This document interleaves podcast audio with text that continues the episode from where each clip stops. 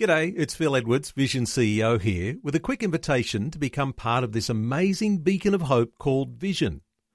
Together we can put our love into action to help people of all kinds build or rebuild their lives on the truth of God. Please consider the part you can play during our upcoming Visionathon appeal, remembering that it's your support that makes Vision possible, including this podcast. Audio on demand from Vision Christian Media. There's no such thing as not worshiping. Everybody worships. The only choice we get is what to worship. And an outstanding reason for choosing some sort of God or spiritual thing to worship is that pretty much anything else you worship will eat you alive. And then he says, if you worship money and things, if they are where you tap real meaning in life, then you'll never have enough, never feel you have enough. Today. Today. Today. Today with Jeff Vines, pastor, apologist, and Bible teacher.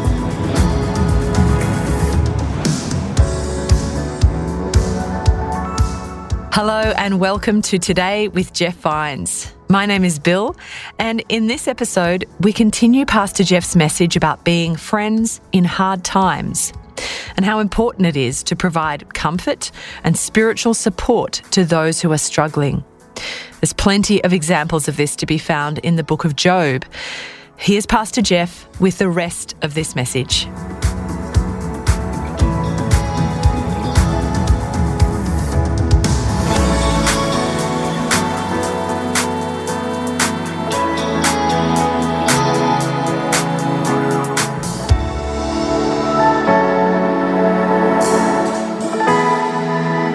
You know, there's something else to this, just quickly, and then I'll move on. I met a young girl a few weeks ago.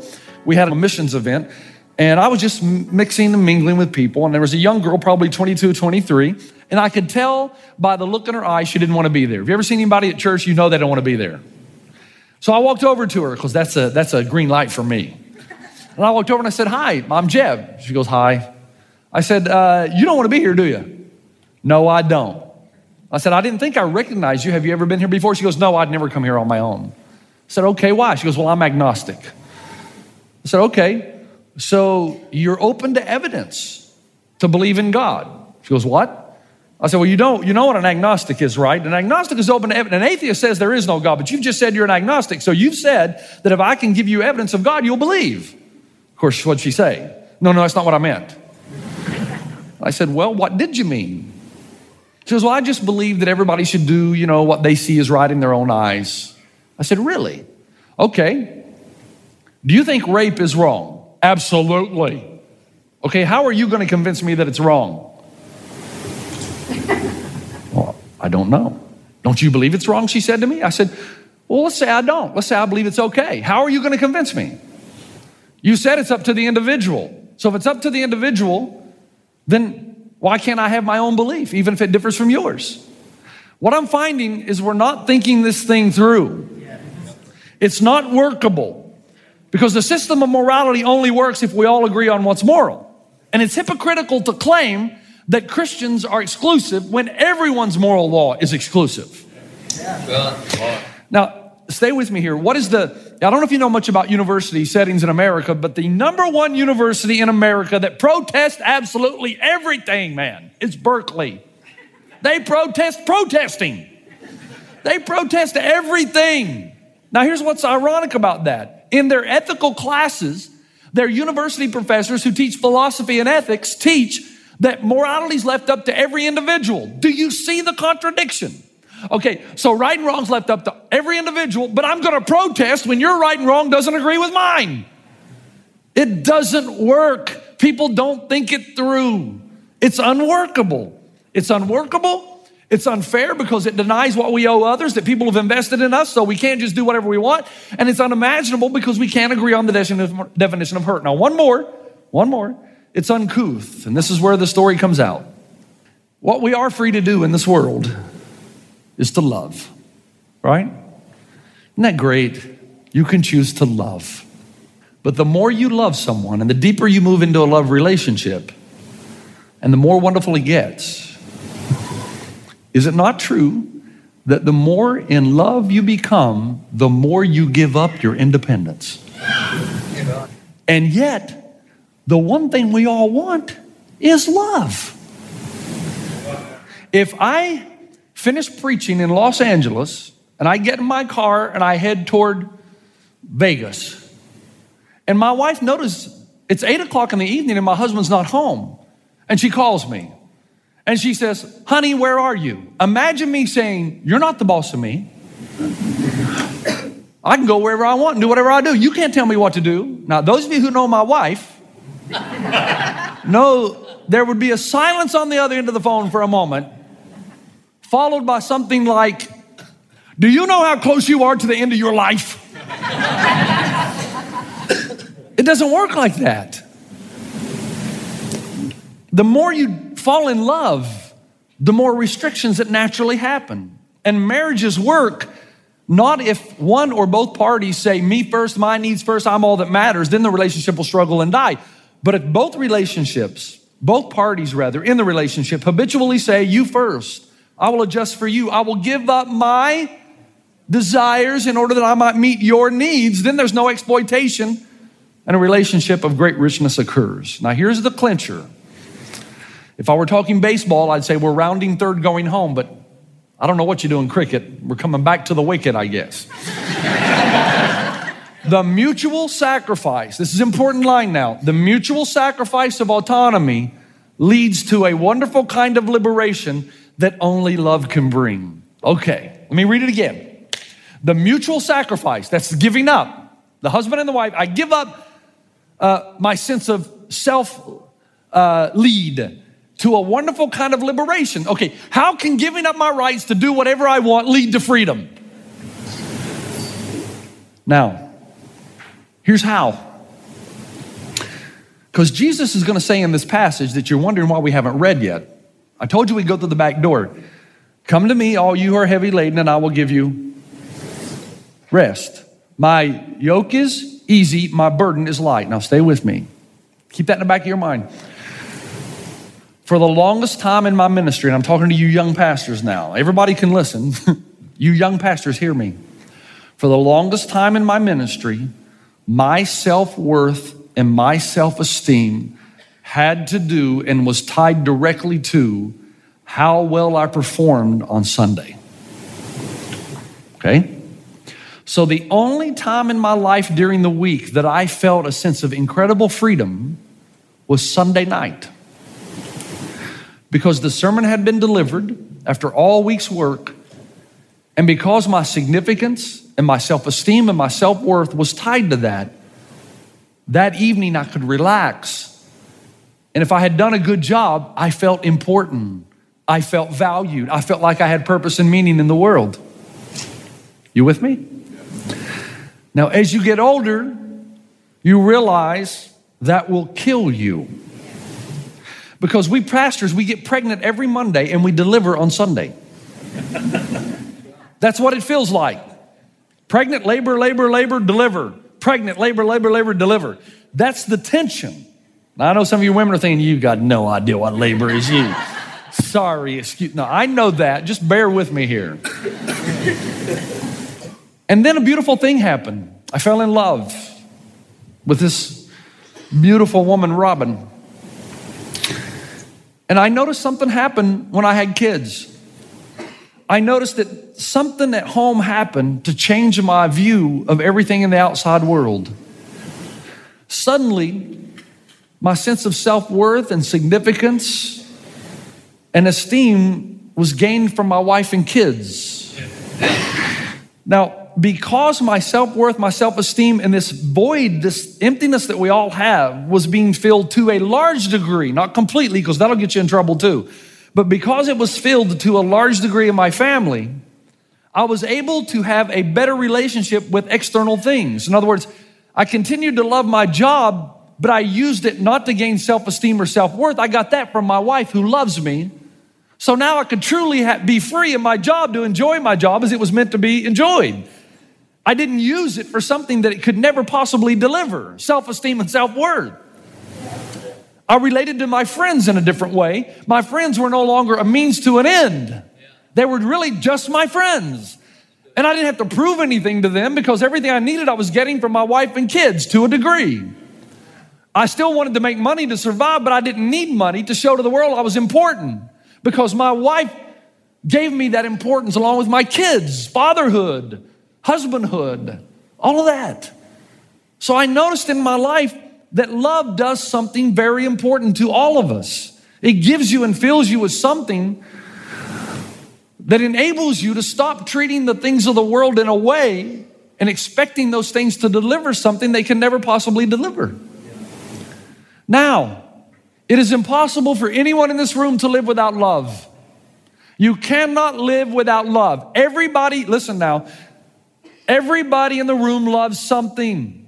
You either love someone or something. Nobody in the room is loveless. If it's not a person, you have attached yourself to something, and that thing that you've attached yourself to, you're hoping it will give you self esteem, self worth, and value. Therefore, you have begun to worship it. You worship that which you think will deliver to you what you ultimately need. And so you will obey it, you will serve it, and you will chase after it. Pastors can be the worst. They can. If they're not careful, they will use people as a means to an end. Their self esteem comes from how they're valued. They can lose the plot just like anybody else. And that's why sometimes you read of stories of pastors and what they've done and how they've abused their congregations or people. We're just like, we're human, just like everybody else. Sometimes there are people who want more than anything else to be on this platform. So they will do whatever it takes to get here thinking that this is their Savior. So they start to worship this and serve this.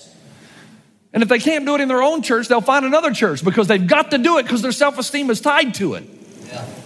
Everybody loves and serves something. Everybody has a su- supreme love. Listen, modern people are in complete denial that we're all driven by something, are in a constant slave master relationship. You are a slave to something. Whether you're willing to admit it or not, you are in a master slave relationship. Everybody is. And your master is that thing you think is going to deliver what ultimately you're looking for. That's your master. Money, position, power, your job, notoriety, doing something. Some of you, like I said last time I was here, for some of you young people, it's marriage. You think that getting married is going to solve all your problems. You've obviously never been married before. I've been reading the Australian postmodern novelist David Foster lately. So here is a postmodern philosopher, novelist, an Australian who's not a Christian. And I want you to see what he says. Let me read the first part and then the second part of the quote will come up. This is what he says. In the day to day trenches of adult life, there's no such thing as not worshiping. Everybody worships. The only choice we get is what to worship. And an outstanding reason for choosing some sort of God or spiritual thing to worship is that pretty much anything else you worship will eat you alive. And then he says, if you worship money and things, if they were, if they are where you tap real meaning in life, then you'll never have enough, never feel you have enough. Worship your own body and beauty and sexual allure, and you'll always feel ugly. And when time and age start showing, you will die a million deaths before they finally plant you. Worship power, you will end up feeling weak and afraid, and you will need even more power over others to keep the fear at bay. Worship your intellect, being seen as smart, you will end up feeling stupid, a fraud, always on the verge of being found out. Isn't that interesting? A non Christian, postmodern Australian novelist says everybody worships something, and whatever you worship will kill you unless it's God.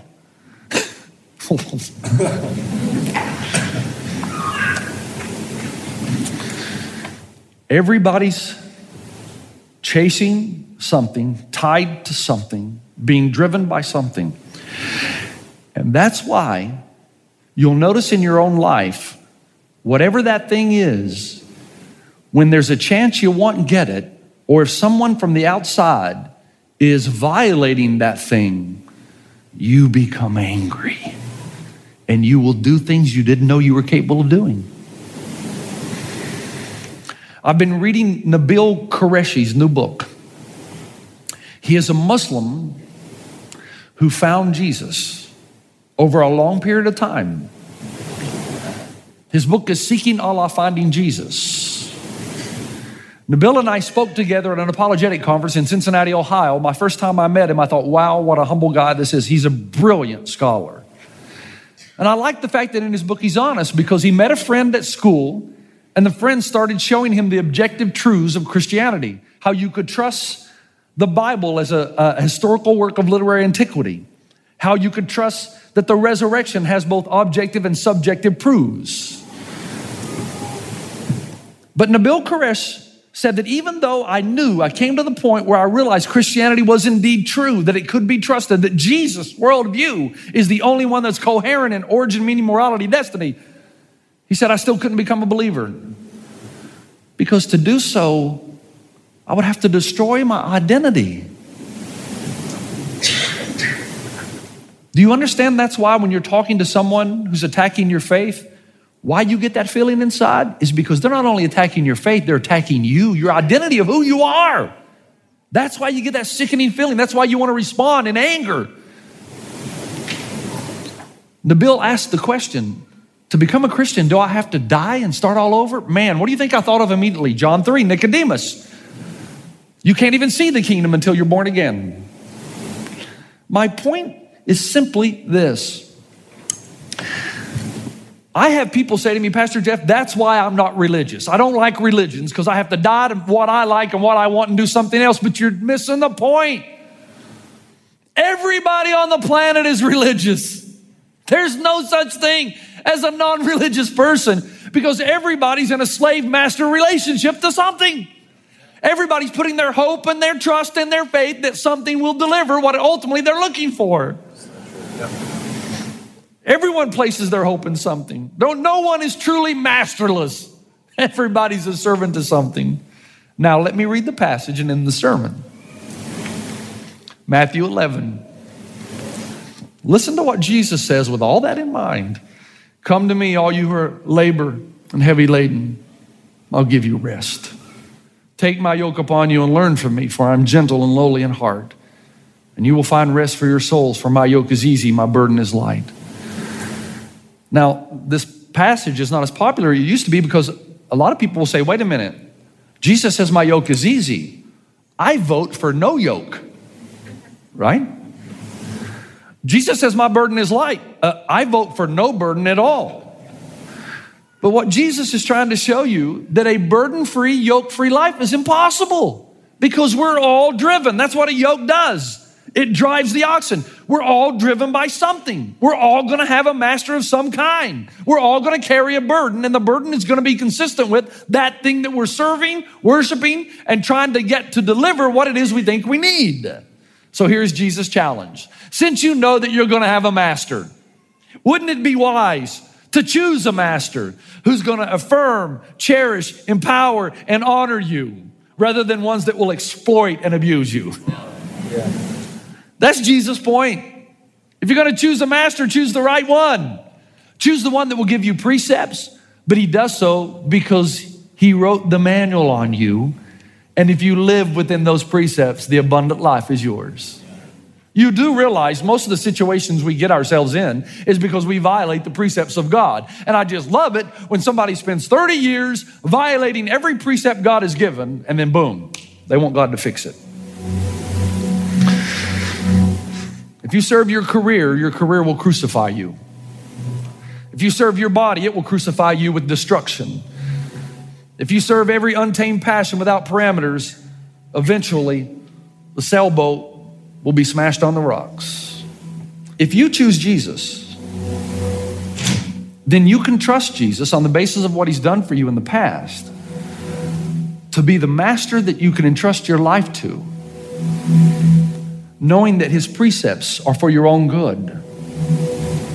That any restriction or limitation He gives is because He loves you and wants what's best for you. Now, the problem with most Christians in the West is that we found Jesus as a loophole, as a get out of hell free card, but we never fell in love with Him. You see? We just wanted to be right under the law. But we never fell deeply in love with them because when you fall deeply in love with them, something happens. And this is the end of the sermon. Here's what happens when you fall deeply in love with God. When I fell deeply in love with my wife, man, I was a, I was, I was such a great courter. In humility, I tell you that I was a great boyfriend. I sent her roses almost every day. I never wanted her to come back from class because we met at university without finding a rose at her door. That cost a lot of money, man. But you know what? I never saw it as a cost. I never saw it as a cost. It was my pleasure. All of my friends in my hometown, when they got married, they would take their wives to Pigeon Forge. Pigeon Forge. It's a little hole in the wall, Dollywood. And I was determined when I married Robin, I was not going to take her to Dollywood. I was going to take her to the beach, the ocean, so she could swim with the dolphins. I worked all year to do that, to save enough money. But you know, I never looked at it as sacrifice. I looked at it as this is something I really want to do to bring a smile to Robin's face. As a matter of fact, at Christmas now, as you get older, I'm a lot less concerned about the gifts I get. My real concern is will my wife like the gift I got her, right, Byron? And other than the one year when I got Robin Nutrisystem, other than that year, I've been on a roll for a long time. I just had a little brain mishap. Here's my point in all that. Here's my point in every bit of that. Because I'm so deeply in love with Robin, so deeply in love, duty has become choice. I choose to do those things because I know it brings a smile to her face. When you fall deeply in love with God, here's what's going to happen. You're going to get everything you need from Him. And when you're rightly related to God, you'll be rightly related to everything else.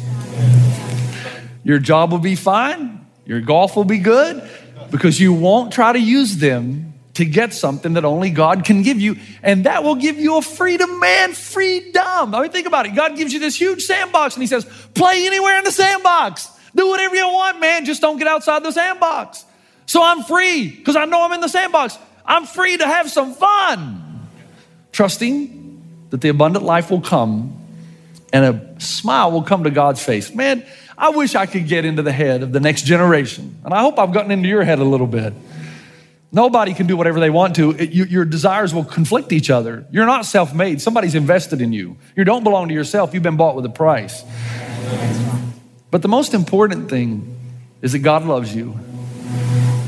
And the reason we don't obey Him is because ultimately we don't trust Him to deliver on His promises. Because when you get to the point where you trust Him, it's going to be amazing how these duties that you seem as wearisome become choice, and His yoke is easy and His burden is light. Father, thank you for the power of your word, for such a simple passage to know who we truly are and this master slave relationship that we're all in. May we choose you as our master, the one who will not exploit us, but will give us the deepest desires of our heart. I pray for every person who's got a decision to make. I pray for every person who's allowing something other than you to fill the void or attempt to fill it when there's no way it can, that this would be the night that they'd give it over to you. This would be the weekend when they say, No more.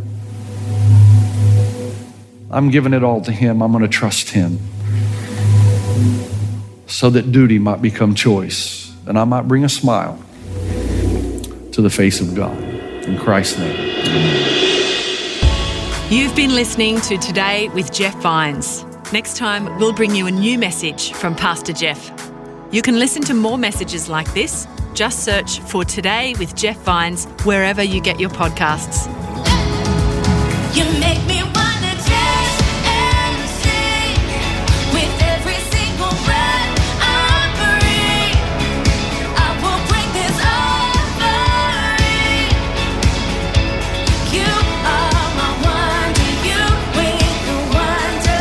Today. Today. Today. Today with Jeff Vines.